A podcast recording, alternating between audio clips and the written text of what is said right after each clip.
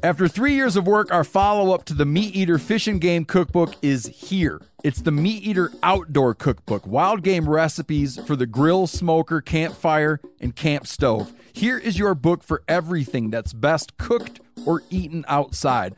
From grilling to open fire cooking to Dutch ovens to smokers to barbecue to backpacking meals to how to pull off the perfect fish fry with pit stops along the way for lessons about Ice Age cooking methods and the best five ways to construct a cooking fire you can be proud of.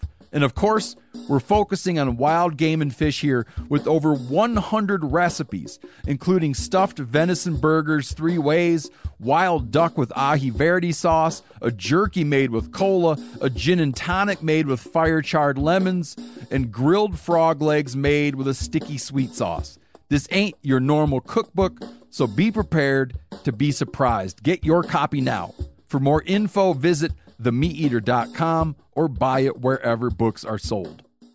Hey, what's up, my woods people? I'm Tyler Jones, and this is the Backcountry mini-series from the Element Podcast. Casey, fill them in. Since we are diving headfirst into the backcountry hunting this season, we decided to call in some help and talk to some experts that know how to crush it in the backcountry. So make sure and subscribe, and if this is helpful, we'd love for you guys to give us a five-star rating and an iTunes review. Absolutely. Now let's get into it because I still have a lot of Mountain House flavors to try before September gets here.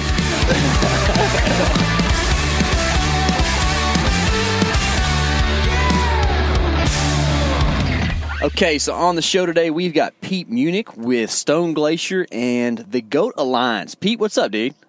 Hey, how's it going, guys? Uh, it's going good. We just got our feel of uh, traditional Mexican food for the day, so feeling right. It's it's lunchtime here, and uh, man, that's what we call backcountry fuel around here. Just some good old beans and rice with with some Mexican food. Yeah, there you go. yeah, it's good stuff, man. So, um, Pete, uh, as you know, we've talked about a little bit.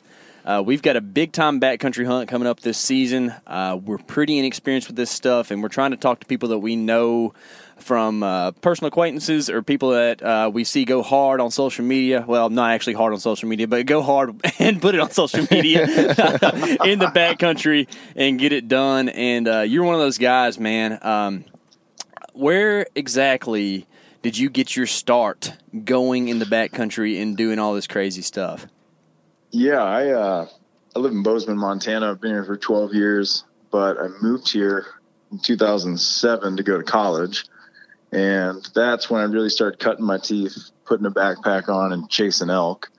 Um, that's evolved into a lot of different things that I like doing now, from hunting sheep and goats to mountain lion hunting. Um, but I think it all probably started, you know, making that switch from being a whitetail hunter and a turkey hunter to a, a mountain a backpack hunter was probably in uh, my college years, starting in 2007 when I moved to Montana. Yeah, that's cool. So you kind of made the same transition that we are working on. I mean, we'll never transition from the whitetail or turkey stuff, but uh, right. you know, you kind of can relate to some of the struggles that we're dealing with as far as like trying to figure out this whole like living off your back kind of thing, and, and oh, yeah. uh, understanding that what you're toting around in your backpack is what you have to survive on.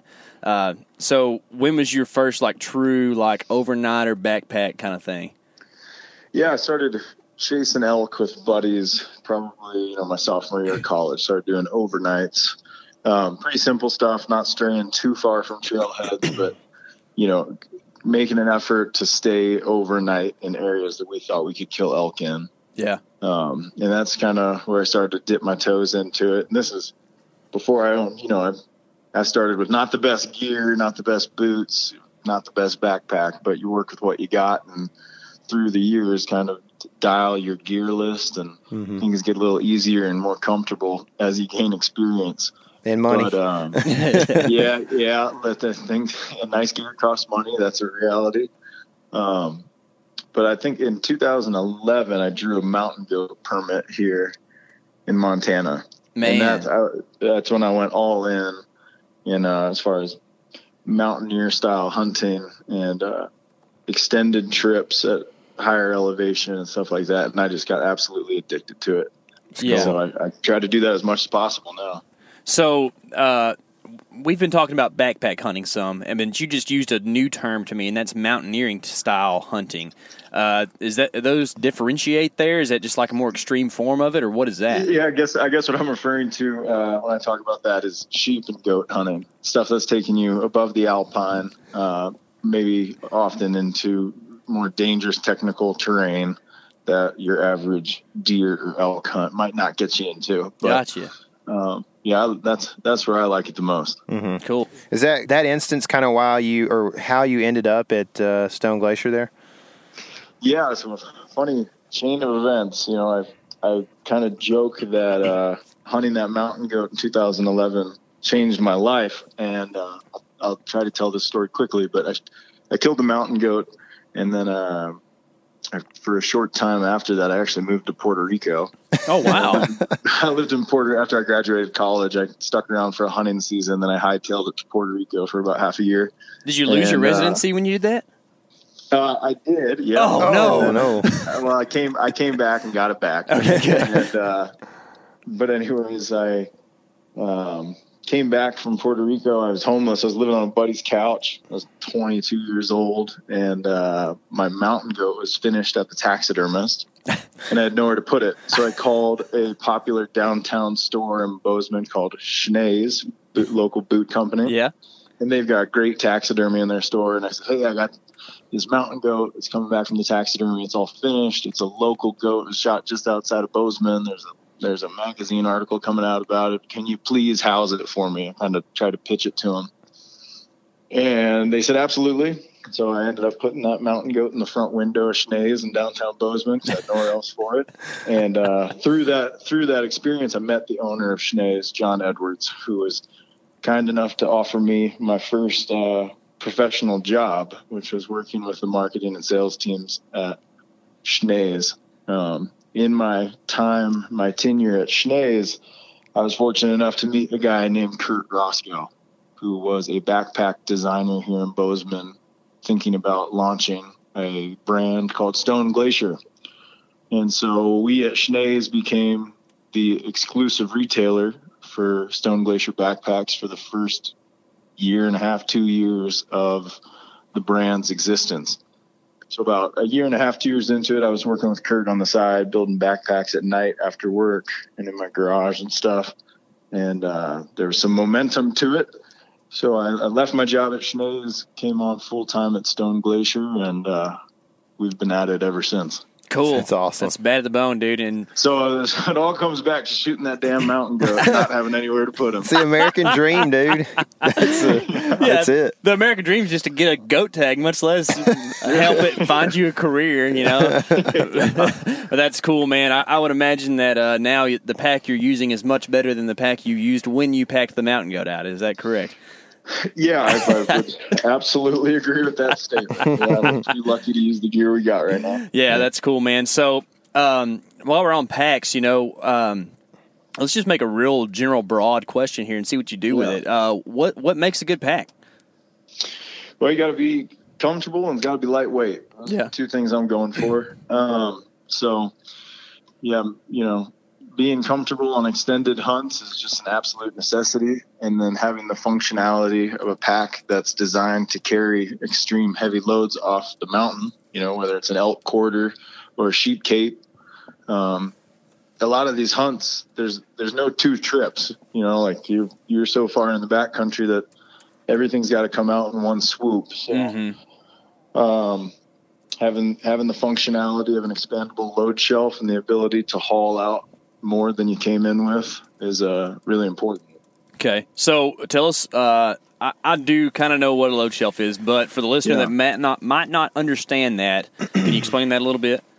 Sure. So there's internally framed backpacks and externally framed backpacks, and some Uh-huh. people would consider a Stone Glacier a bit of a hybrid. Okay. That's uh, where the bag is mounted onto an external frame, but it has the ability to separate away from that frame and create a space between the frame and the bag where you would carry your heaviest item, which is often a big bag of meat. hmm So, what you've achieved by using a load shelf is you're keeping the heaviest part of your load closest to your center of gravity, minimizing the lateral forces pulling you around, and you also didn't sacrifice the internal volume of your bag with bloody meat uh, to get that stuff out of there. Gotcha. Kind of achieving two things at once. Cool. Uh, so I watched a video on social media the other day of y'all kind of explaining this. Uh, somebody there killed a bear, and y'all were kind of showing how to do it, and it was pretty pretty cool, man. I kind of like the uh, the modular way the Stone Glacier Pack kind of wraps things up or whatever. Um, Yeah. Is it uh, an essential thing to have that like bottom shelf? Uh, I guess you would call it like the true shelf part of it would be like the the thing on the bottom that kind of holds everything up, or uh, can is there a way where like a, a pack can just have a frame and then you just strap on like the pack part as the meat is like tied to the frame? Yeah, so um, Stone Glacier packs are designed around the load shelf itself is a panel of X-Pac fabric that kind of I kind of almost describe it as like a kangaroo pouch or something Yeah. in there. that once the bag separates away, you can loosen it up and it catches that elk quarter or that bag of meat. Mm-hmm. Um, but there, you know, you might be envisioning old school style frames, like big aluminum rectangles on people's backs with a metal shelf at the bottom. Yeah, I've got that's one of the those. original load. You know, that's kind of the that's the original load shelf. Those things are designed for just hauling those big loads off the mountain. Yeah. But for a backpack style hunter who needs to keep his gear and clothing and food with him, you know, having the bag in front of the load keeps everything with you. Yeah, mm-hmm. yeah, cool. So Speaking of bears, uh, you uh, sent me an email the other day and we're like, hey, dude, uh, we need to move this interview because I found a big bear last night. and, and I was like, dude, I can't be mad at all. Casey was like, at least this guy is a real is a real deal, you know. Like he's he's hunting. He's not just a sales guy that sits in the office all day, you know. let's just say, let's just say, I still have my bear tag. So Oh, I don't know how cool no. the story is, but uh, yeah, no, we're pretty, we're pretty proud that everybody that works at Stone Glacier is pretty hardcore hunter. Yeah. uh, everybody here gets after it. Which, Yeah. Uh, I think you're seeing less and less of in Sure. You know what else I'm glad is you didn't say big hunter. You said hardcore. But Tyler, I can't tell you how many podcast episodes we've been on when somebody says, "Yeah, he's a big hunter." Da, da, da. I mean, we make kind of like make like the fat guy thing with our hands and laugh about it, you know, silently. yeah. Well, so say you're gonna be dumb, you got to be tough. That's right.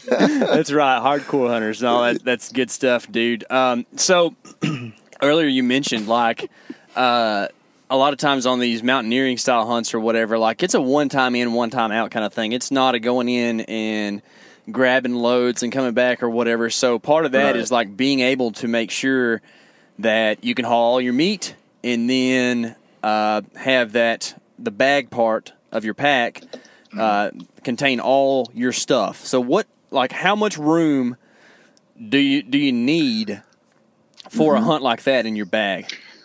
Yeah, so picking as far as picking a bag, picking a pack, um, things to consider would be the duration of your hunt, Yeah. how long you're going to be out there, and uh, a lot of personal preference on zipper and pocket configuration. Mm-hmm. Um, so I, I'm a big fan of our Sky Talus 6900.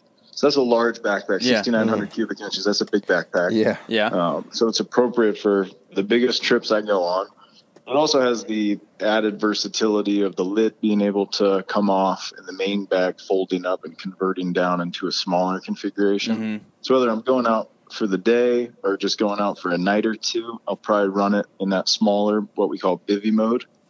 And then uh, if I've got an extended week long elk or sheep hunt, I can throw the lid on it, stand the main bag up tall, and uh, make it work for me.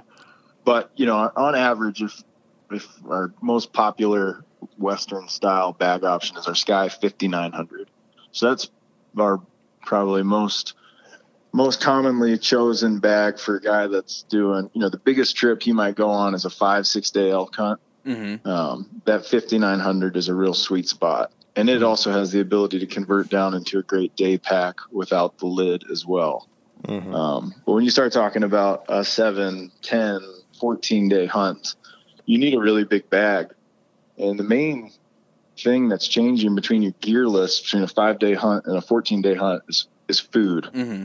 you just have a we just have way more food. Average day of food is going to weigh, uh, for me at least, two to three pounds. So you're talking about 30 pounds of food you're hauling in on some of these hunts if Yeah. you're out there for two if you're out there for two weeks. So Yeah. um, you kind of need need the big bag, and then you know, depending on what time of year you're hunting, these later season hunts, you're gonna have more insulating layers and warm clothing. Whereas a September first elk hunt, you can get away with uh, minimal amounts of clothing. Mm. So yeah, so couple variables there. Yeah, yeah, for sure. How much? How much? Uh, I guess thought are you putting into? like your daily weight as opposed to how much food that gets you in calories and stuff? Are you just kind of packing what you need to eat, or do you really break it down? Uh, I've I've gone both ways. I've not really, you know, I've just hastily packed my food as I run out the door for a weekend hunt, and then I've meticulously planned uh, every single day for a Dall sheep hunt before. So I've done both. Um, my biggest problem in the backcountry is maintaining an appetite. Yeah. Uh, your, your, stomach is going to shrink. You're not going to want to, to eat as much as you probably should. And this is different for everybody, but for me, I think it's different uh, for me. I get hungry. I struggle to maintain an appetite. Uh, so I've gotten to the point where I'm going to take food that I'm excited to eat and yeah. I know I can stomach and yeah, put down. Smart. So I used to be, uh, I used to not be as nice to myself, and I would pack just like nothing but Clif bars, and that's due to idolizing Kurt Racicot, the founder of Stone Glacier. yeah, he won't even carry a stove because oh. he doesn't want to doesn't want the added weight. Or so he's a big bar guy, and I've followed in his footsteps for a couple of years, and just suffered through it. I can't eat a Clif bar to this day. I, I can't do it. They're, they're, nothing against Clif Bar; they make some great products, and I use some of their other stuff, but. Um, just taking stuff that I was excited to eat. So whether that was like cashews or chocolate, um, or you know, switching it up from trying different brands besides just Mountain House, trying you know, Backpackers Pantry, AlpineAire, Heather's Choice, just mixing it up mm-hmm. and having stuff that I knew I was going to be able to stomach. Yeah. Um, but at the end of the day, I don't. Yeah, I, I let that be the first kind of deciding factor when I'm packing my food before the weight.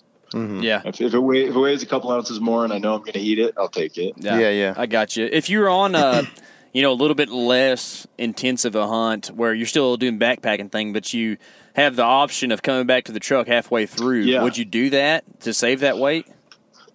Uh, if you're saying if I've got a base camp to kind of ping pong out of, yeah. So like, say say you could go out and spike out for three or four days, and then loop back to the truck and refuel, and and you know yep. maybe grab a good bite to eat there or something like that. Is that something you think about doing, or would you rather just stay back there for the eight nine days? No, that, there's a lot of hunts that are that is very appropriate to do. You know, that's typically like an elk hunt where you might go do a three day rip and then go regroup. Uh, mm-hmm. Something like a like a sheep hunt or a goat hunt, you're probably going to stay up on the mountain until uh, the hunt is concluded. Mm-hmm. But you know, hunting mule deer, hunting antelope or elk or whatever you're doing, um, you know, I, have certainly had plenty of hunts where we make our way back to the truck, resupply, and uh, kind of regroup and get back out there. Yeah, yeah. So um, I haven't noticed a lot of pockets on some of the bags that you guys offer. Is yeah. that, um, you know, I, have been noticing it seems like more and more people are, are loving the simplicity of, of a bag like that in many options. And for yeah. me, I, I, I'm semi organized. I'm not like mm-hmm. some neat freak or anything, but like, um, I, I, I look at packs and I'm like, man, there's nothing on that thing. I don't know where I put my matches or you know whatever. So how do you how do you deal with that, or what does your system look like? I guess inside the pack. Sure.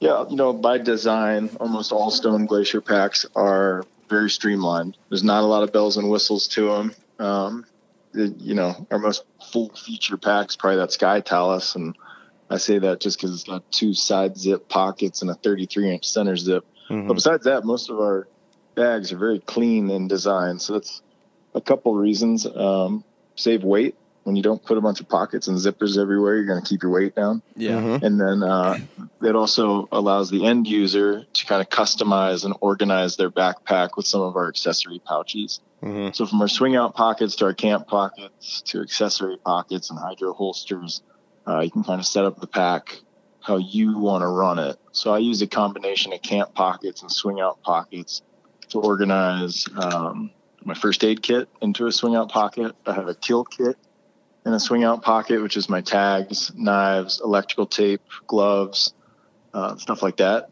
And then in a large camp pocket, is kind of my catch-all for my toiletries, my headlamp, my toothbrush, toilet paper, um, all the little stuff I might want in the tent at night, things like that. Mm-hmm. So. so, for somebody who's from Texas that may not understand, w- w- explain what those the swing outs and all that. What is what are what do those different pockets look like? What is sure. the hydro uh, or whatever yep. you said or on that? You know, some of these guys yeah. don't understand that lingo very well. That'd you know be I mean? me. That's yeah. the guy talking about. so, just referring to some of the accessories we make here at Stone Glacier for our backpacks. Swing out pocket is about uh, 100 cubic inch, semi transparent white nylon pocket. It's just an organizational pouch with a zipper on it. Uh, the camp pocket is the big brother to that. It's about 350 cubic inches, semi transparent white nylon pocket with a horseshoe shaped zipper at the top. Um, both just organizational pouches. Mm-hmm. They just float around hang, in there? There's attachment points throughout the inside of the backpack. Okay. So those bags have three quarter inch webbing stubs off of them, and throughout the inside of all of our backpacks, there are three quarter inch tri slides or attachment points. Is that kind of like them. a MOLLE system? Same kind of thing? Yeah, not not exactly MOLLE webbing, but you can daisy chain these accessory pockets and achieve the same thing. So, okay, gotcha. Yeah. Cool. And uh, so, depending on just to touch on a couple other popular accessories that people might customize their pack with, depending on whether you drink out of a water bottle or a bladder. If you run an Nalgene, we have uh, something called a hydro holster. That's going to put a water bottle kind of on your flank, mm-hmm. quick access to it. Uh, if you drink out of a bladder, there's a hydro sleeve, which would house up to a three liter bladder inside your backpack, which you can route the hose through the hydro port after that. Mm-hmm. And then uh, we make other things like rain covers, which are obviously a smart thing to have on extended hunts. Load cell dry bags, which we uh, recommend using for packing boned out meat in the load shelf. Um, lots of other things to just kind of set the pack up exactly how you want it. Yeah, sure. When and talking about packing meat, you know, that's what we all aspire to do, right? So, right. right. Um, do you do you like to bone out your stuff and put it in, in, a bag, or do you like to just take a quarter, stick it in a bag with a bone in it, and, and haul it? Every situation's different. Yeah. Um, I would say the average elk we pack out is usually bone in quarters. Yeah. We're usually within five miles of a trailhead, and we'll just start it's it's almost a timing thing. Boning an animal out is going to take you an extra hour, mm-hmm. and I, in my mind, I'd rather just pony up the quarter and start start working, start hauling a quarter out. Yeah. Um, but the animal like uh, a sheep or a goat in a really remote, rugged area, those are almost always boned out. Mm-hmm. Yeah. Yeah, that makes sense. Take take the extra time to kind of you know, no sense in carrying something out that you don't have to. Yeah, mm-hmm. yeah, for sure. I mean, I've done a little bit of both. There's always a bag of meat, you know, with an elk that is boned out, you know, back straps and just uh, yeah, you know, hamburger meat or whatever. And yeah, and everything. And it always seems like that thing just ends up in a big ball at the bottom of the backpack, and it's just yeah. super terrible to haul. Is there a way to kind of avoid that, or is there a way that like a load shelf yeah. can do that? There is. Um, when you load your load shelf, we recommend uh, taking the bag off the frame and then laying the frame flat on the ground the step after that that's important is to evenly distribute the meat uh, vertically up and down the frame sheet. And then when the bag, your actual backpack bag, comes over the meat and becomes the compression panel against that bag of meat, anchoring it to the frame sheet, uh, when you cinch it down into place, it's going to keep that meat locked to the frame vertically up and down, uh, distributing it across your back. Gotcha. Cool. Gotcha. It makes a like a sausage up and down your back more than just a patty right. at the bottom. Yeah. That's cool. That's cool. cool. So, um, whenever you're talking about, you know, placing that on your back, do you want that weight distributed from like top of the pack down to your lumbar or where where should you try to right. make the bulk of the weight sit? So, yeah, properly fitted backpack is going to have the belt anchored on the tips of your hip bone and uh-huh. holding most of the weight. Um, the other important step is to have your shoulder straps making good, constant, even contact across the top and back of your shoulder. Uh, but the split, you know, we kind of talk about like an 80 20. You want 80% of the weight locked onto your hips and 20% on your shoulders. Now, that being said, there's a lot of personal preference in that division of weight. And the first mile often feels a lot different than the seventh. Yeah. So I'll, I might start like that, but then five miles in, you know, be like, man, I just want to get some of this uh, shifted up higher up onto my shoulders. So I might loosen my belt slightly and pull on my load lifters a little bit and transfer the weight up to my shoulders just to, to give myself a break. Mm-hmm. Um, but everybody's a little different on that. Yeah. What if you don't have hips? What do you do then? I don't really. I mean, I'm straight up Cinch- just cinch as. the belt as tight as you can. Yeah. Okay. So what what about uh, your sleeping situation? Like I'm interested in what that looks like for you on on a uh, some kind of extended backcountry uh, expedition that you might make, and then also interested in how that packs into your into your pack. Sure. Um, so I use a I use a 15 degree sleeping bag for almost everything I do. Um, so our, our Chilkoot 15 degree sleeping bag is about a two pound setup, and that goes with me everywhere. That is often the first thing in my backpack. I'll put that down at the bottom. Um, and then with that, I'll have my sleeping pad, which I have a number of. I've got a closet full of sleeping pads, but um, the one I most often use is I've got an REI one I use a lot. I've got a X pad, EXPED or something like that. And I use those two the most. Uh, there's really popular ones out there. There's Neo Airs and stuff like that. They're kind of crinkly when you Mhm. lay on them. And sleeping is really important in the backcountry. If you're not going to sleep, you're not going to be able to do much the next day, and you're just going to be dragging ass and constantly falling behind. Mm-hmm. Um, so sleeping is really important. So uh, I have an inflatable pillow, my Thermarest, that goes with me everywhere. That is a absolute lifesaver. Gone are the days of trying to like sleep on a balled up coat, Yeah, and that that actually makes that pillow alone is probably the biggest, the, the hottest tip I can give you as far as sleeping in the back country. nice. That pillow is a lifesaver. yeah. And then, uh, so that's my, my sleeping bag is the Chilkoot 15 degree, and that goes into the bottom of my backpack with my pillow and my sleeping pad. Um, the reason I use a 15 degree even in colder weather hunts is because I sleep in my clothes almost always. Um, sleeping Me too. In I thought I was a weirdo. sleeping in a uh, down, a, a nice down bag is actually a bit of like a convection oven. You can dry your clothes off. yeah. So if, you- if you're kind of wet and you crawl up in a sleeping bag for a couple air, hours, you dry off. Cool. So um, I've heard guys doing that. Like, what's the extent of how that works? Like, if you just get caught in a monsoon on September Yeah. 12th, like, is it still a good idea? it, it, is. Yeah. Yeah. I'm not kidding you. I was caribou hunting in the Alaska Range last August and just got pummeled by rain. And you know, I've got rain gear on, but I'm sweating and packing, getting a caribou back to an airstrip by myself. It was Oh. a multi-day thing, and I was just a mess. I mean, soaked to the bone, and uh, curled up in my sleeping bag and dried off. My sleeping bag uh, got a little damp throughout that just because it's sucking the moisture off of me, but. Mhm. I, from a survival standpoint, I think it's a very smart thing to do. Man, that Yeah. sounds so uncomfortable. Sounds like the worst thing that I could do in the backcountry. But I mean, if it works, I understand, and I definitely would probably try it if I was in that situation. But ugh, Yeah. I just want to throw up thinking about it. Well, on that Yeah, note, let's- um, do you bring like rain gear on a backcountry kind of hunt, or is that something you just kind of Oh. deal with?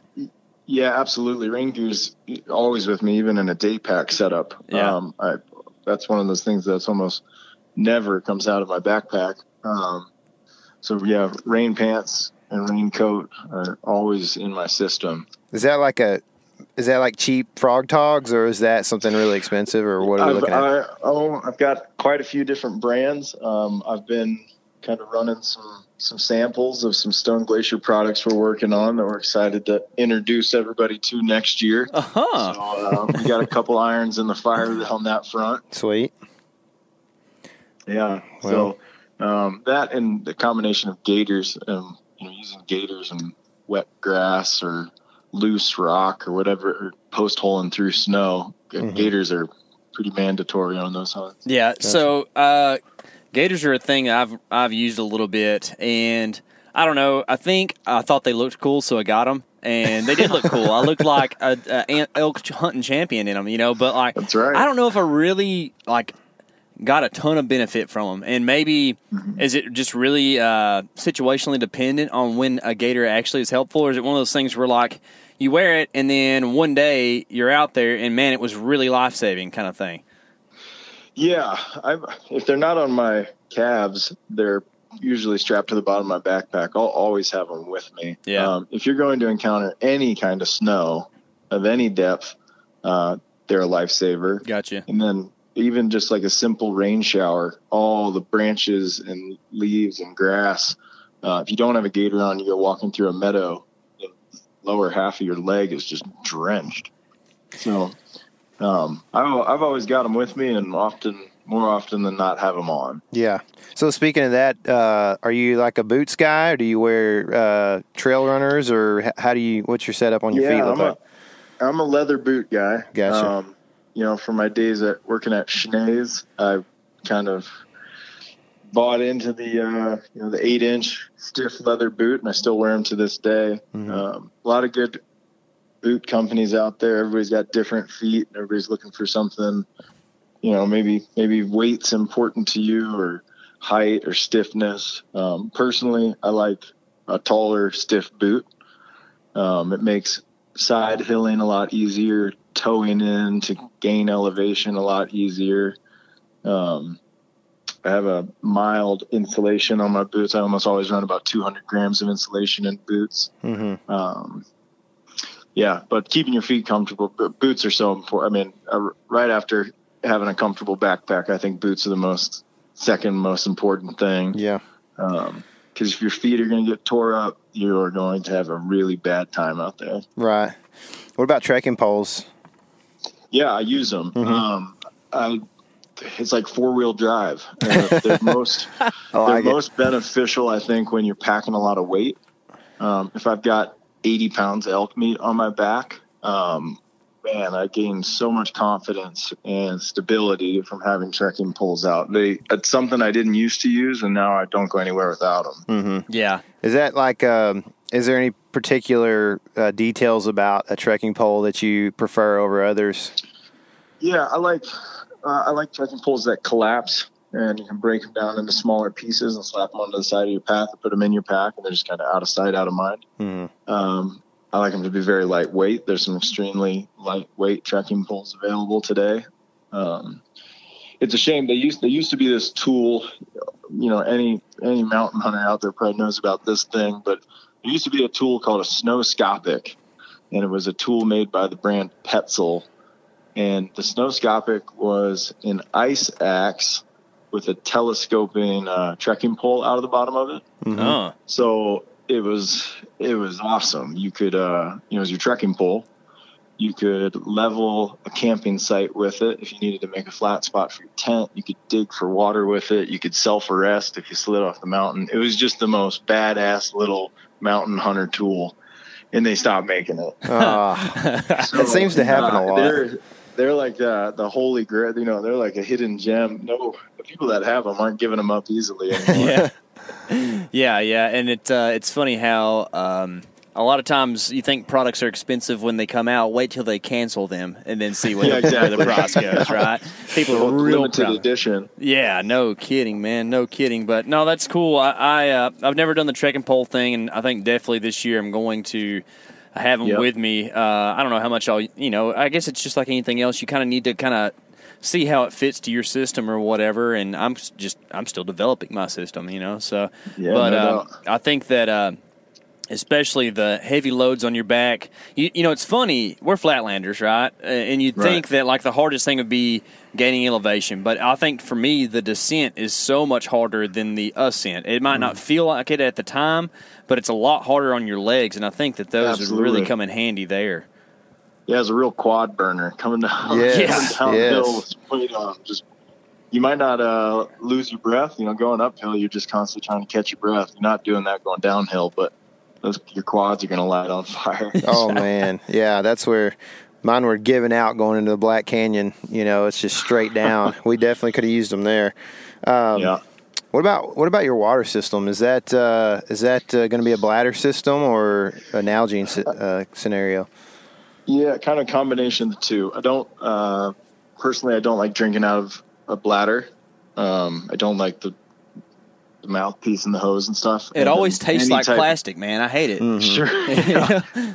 And in any type of cold weather, which we get into real fast here in Montana, um, the hose freezes. Yeah. So it gets Oh. ruled out pretty quick to where you have to have a water bottle. Mm-hmm. Um, but what I do carry are large bladders. I've got like a six liter MSR bladder that I'll use for uh, hauling water. Mhm. So I'll use bladder systems to carry a lot of water. Between my two Nalgene's and that bladder, I can haul like eight liters to camp, and then I'll just leave. I'll have water at camp. Um, Does that bladder just sit in your pack on your on your bag and everything, or how does that? Yeah, so it's usually empty. I've usually got it empty, and Okay. then when I get it full, I'll just haul it to camp, hang it off a tree, and then it just lives there. Gotcha. Um, it's just kind of a backup. yeah. Yeah. But- So, are you a fan of like the? Uh, you talk about hauling it back to camp. Are you a fan of what I guess you call bivy style hunting, where you pack up everything that morning and head out, or do you like to kind of go out there, set up your camp, and then hunt on radiuses from there? Yeah, um, I like I like being mobile. And Yeah.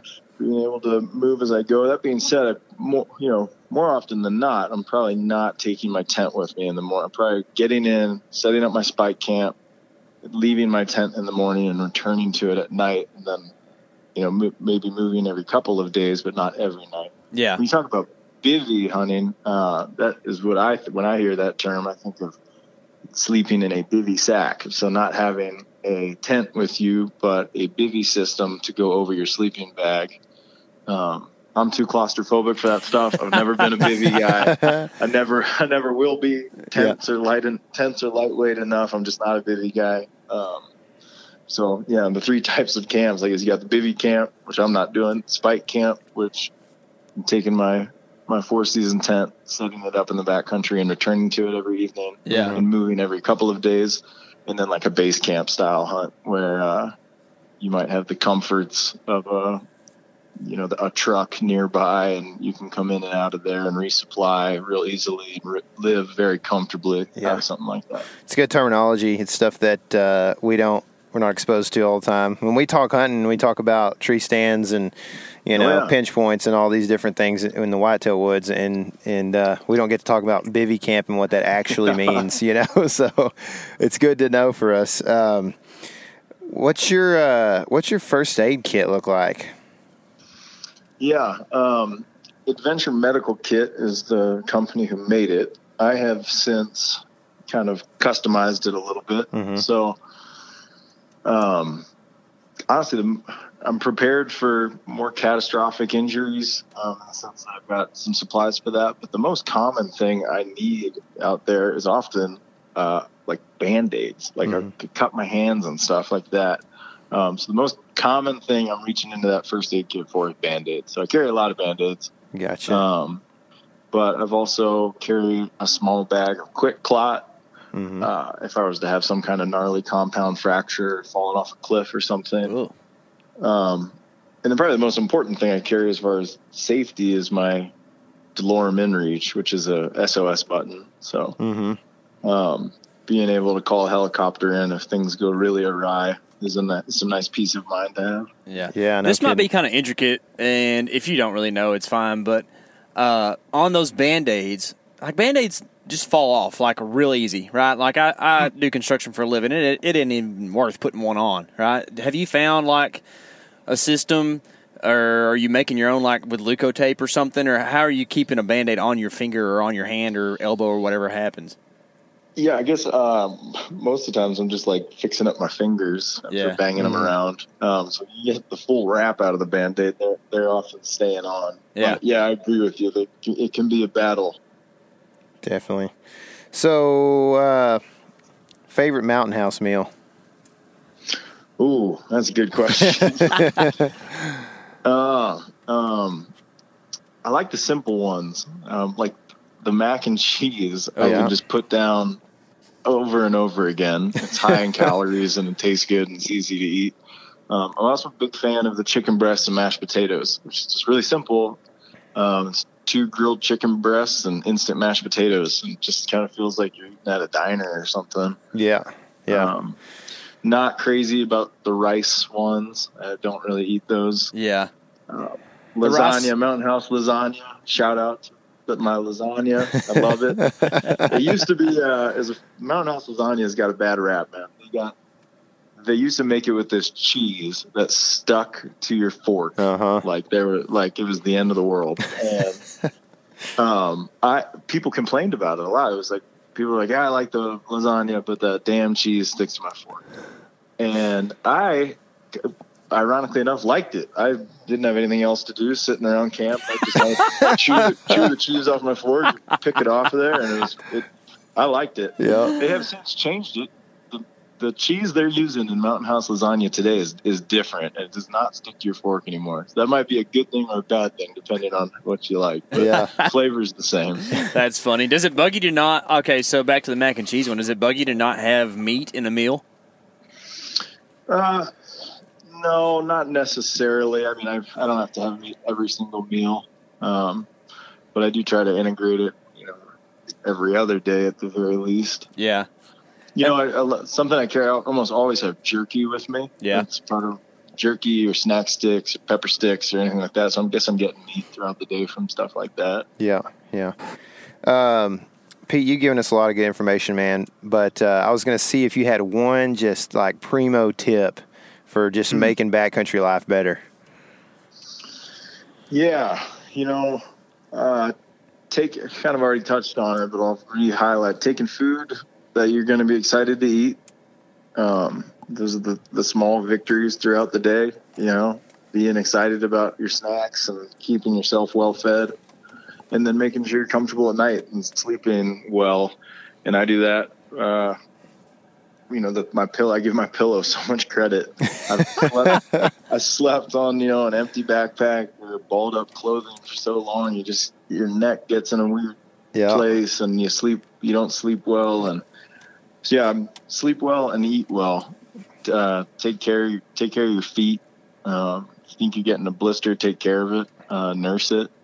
Don't don't ignore it. Yeah. yeah, Um, but just being prepared mentally and physically, you're not going to get in that position if your boots are already broken and you're, you know, if you're uh, already conditioned for the hunt and ready to go. So just be prepared for it. Yeah, yeah, that Cool. makes sense. Eat well and sleep well. I kind of try to live by that, so there's no reason Yeah, why man. don't carry that into the backcountry too, right? and right. uh, I have Therm-a-Rest pillow written down in my notes now. Yes, so sir. you've been raving about that thing. I'm going to check it out. But uh, There you go. yeah, dude, you talked about how the goat hunt changed your life, and Mm-hmm. uh, I, I believe it uh, because you are the founder of the Goat Alliance. Is that correct? That's right. Yeah, is is the Goat Alliance the proper term? Or is it Rocky Mountain Goat Alliance, or what's the what's the? Uh, Yeah, Rock, Rocky Mountain Goat Alliance, RMGA. I Yeah, gotcha. Okay, so what's RMGA doing for goats, man? yeah uh, RMGA is the only um, wildlife conservation organization focused on North America's mountain goats. So uh, we started in 2013, I believe, and uh, just kind of grew out of a, my personal passion for those wild animals and their wild places they lived. And uh, I'm a proud member and strong supporter of the Wild Sheep Foundation. And I quickly learned that there just wasn't a uh, counterpart for for the mountain goat. So Yeah, uh, kind of started as very grassroots beginning with orchestrating backcountry volunteer projects to assist regional biologists with uh, population counts, which are then used for making management decisions on how many tags should be in an area or not be in an area. Um, and now today the organization is quite large and uh, fruitful, and we do everything from fund helicopter time to PhD students field work and everything in between. So we still uh, stay true to our roots and host backcountry volunteer projects across North America every summer. Um, but uh, yeah, the organization has definitely matured, and we're fortunate to be able to financially back uh, research and uh, relocation projects, helicopter time, uh, grad student work, field research, and everything in between. So Yeah. we got a awesome. lot going on. that's cool, man. And honestly, uh, if I hadn't found uh, Goat Alliance on Instagram, I would have never known that um, the uh, sheep foundation didn't encompass goats. Like I know Yeah. that probably sounds so like amateur of me or whatever, but like it just seems like it would be one and the same, right? And, and I understand why it's not now, but like before, I was like, oh, goats are good, you know, like they got them. you know what I'm saying? yeah, they, uh, you know, I'll give credit where credit is due. The Wild Sheep Foundation is our most uh, our most valued affiliate in the world of conservation. Um, yeah, their their mission is for the conservation of the four species of wild sheep in North America, and mountain goat does not fall under that. yeah. But they do see a tremendous amount of value in us as we do them, and uh, proud to call them a close partner. in our So, so how's the how's the goat doing across the landscape, man? Mountain goat's doing well. Um, we have roughly 100,000 mountain goats in North America. Um, you know, roughly half of those living in British Columbia. Mhm. Um, mountain goat is doing well on a continental scale. There are some smaller battles being fought in some some isolated populations like western Montana. A lot of our native populations are not doing great and declining um, in kind of a mysterious way. And then on the flip side, you have areas that have so many mountain goats like Kodiak Island that they're encouraging the harvest of females. So, um, kind of a diverse spread of of the mountain goats battle and story right now. But Yep. across continent, we're doing well, and I believe the Rocky Mountain Goat Alliance is doing good work and going to ensure the future of that species for generations ahead of us to enjoy. Yeah, that's cool, That's bro. awesome. So if uh, somebody wants to enjoy the hunt for a mountain goat, I know you probably get asked this a lot, but just Yeah. what's your best shot? Is it to just pony up the money and go buy a tag up north somewhere, or should you play the points game? You know, I I would play the points game. I certainly would have my name in the hat, and I do have my name in the hat in several Western states. Yeah, Um, that being said, if you don't want to wait, and you want to go mountain goat hunting, there are plenty of affordable options um, throughout Alaska. British Columbia is going to be a little bit higher premium of cost, and that's because the goats are bigger. Um, but places like Kodiak Island offers tremendous hunting opportunity. Uh, Mm. You don't have you I- know, part of that island you have to draw the tag, part of it you don't. So you know the name Kodiak also goes with a bear that would probably wig me out real hard. So I don't know. yeah, the, Yeah. all joking aside, the bear country thing would be. I mean, that's talk about a whole nother consideration that we never have to worry about. There's a reason I never hunted north of Colorado, and it's probably bears. so no, but that's cool, man. That's great. So Pete, you're a guy who lives it, does it. Uh, you make your, your living from outdoor stuff, so uh, we'd like to give you an opportunity to tell us, like, where can people find out more about Stone Glacier and all the cool products y'all have going on, man? Yeah, absolutely. Um, you can find us on every social media platform and stoneglacier.com. Um, if you guys got any questions about gear, backcountry hunting, um, technical use of our stuff, please do not hesitate to contact us. Based in Bozeman, Montana, and uh, we can be reached right here at our shop, 406 404 0641, or just info, I-N-F-O, at stoneglacier.com. Dang, dude dropped the phone number, man. Like that's that's next level ready for some customer He ain't support. scared. That's right. I said bring it on. That's awesome, dude. Well, we'll be sure and link to all that below both the Goat Alliance and the Stone Glacier stuff. Uh, uh, looking forward to seeing some of that new, more apparel kind of stuff that you were talking about, man. And Oh, yeah. uh, that'll Yeah. that'll be kind of neat. It's kind of cool to see another player kind of enter the game on, on that stuff. Um, anyways, Pete, thanks so much, dude. It's been great. Uh, it's cool to talk to somebody who who's kind of a younger guy like us and uh, has. Man, you've been getting after it for a while. you know, like you said, you were 22 and had a goat mounted. Like, golly, man, I was 22. it wasn't that, that's for sure. Chasing hogs around I at 22. I know, man. That's cool, Pete. Well, hey, dude, thanks Cool. so much for spending some time with us, dude. Yeah, thanks guys so much for having me. I appreciate it. Sure. Yeah, no problem, man. We'll talk to you later. All right, see ya. See ya. Man, that was some killer info. If you found this interview helpful, be sure and leave us a review below and comment what you thought was the most helpful tip from this episode. For sure. Make sure you also follow us on our social media platforms, Facebook and Instagram, and also subscribe on YouTube so you can see how these hunts turn out. Remember, this is your element. Live in it. Been waiting my whole life for that.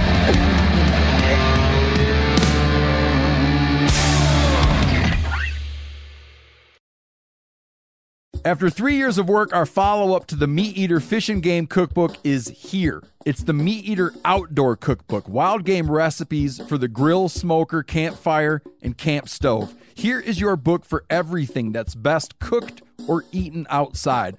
From grilling to open fire cooking to Dutch ovens to smokers to barbecue to backpacking meals to how to pull off the perfect fish fry. With pit stops along the way for lessons about ice age cooking methods and the best five ways to construct a cooking fire you can be proud of. And of course, we're focusing on wild game and fish here with over 100 recipes, including stuffed venison burgers three ways, wild duck with aji verde sauce, a jerky made with cola, a gin and tonic made with fire charred lemons, and grilled frog legs made with a sticky sweet sauce. This ain't your normal cookbook, so be prepared to be surprised. Get your copy now. For more info, visit themeateater.com or buy it wherever books are sold.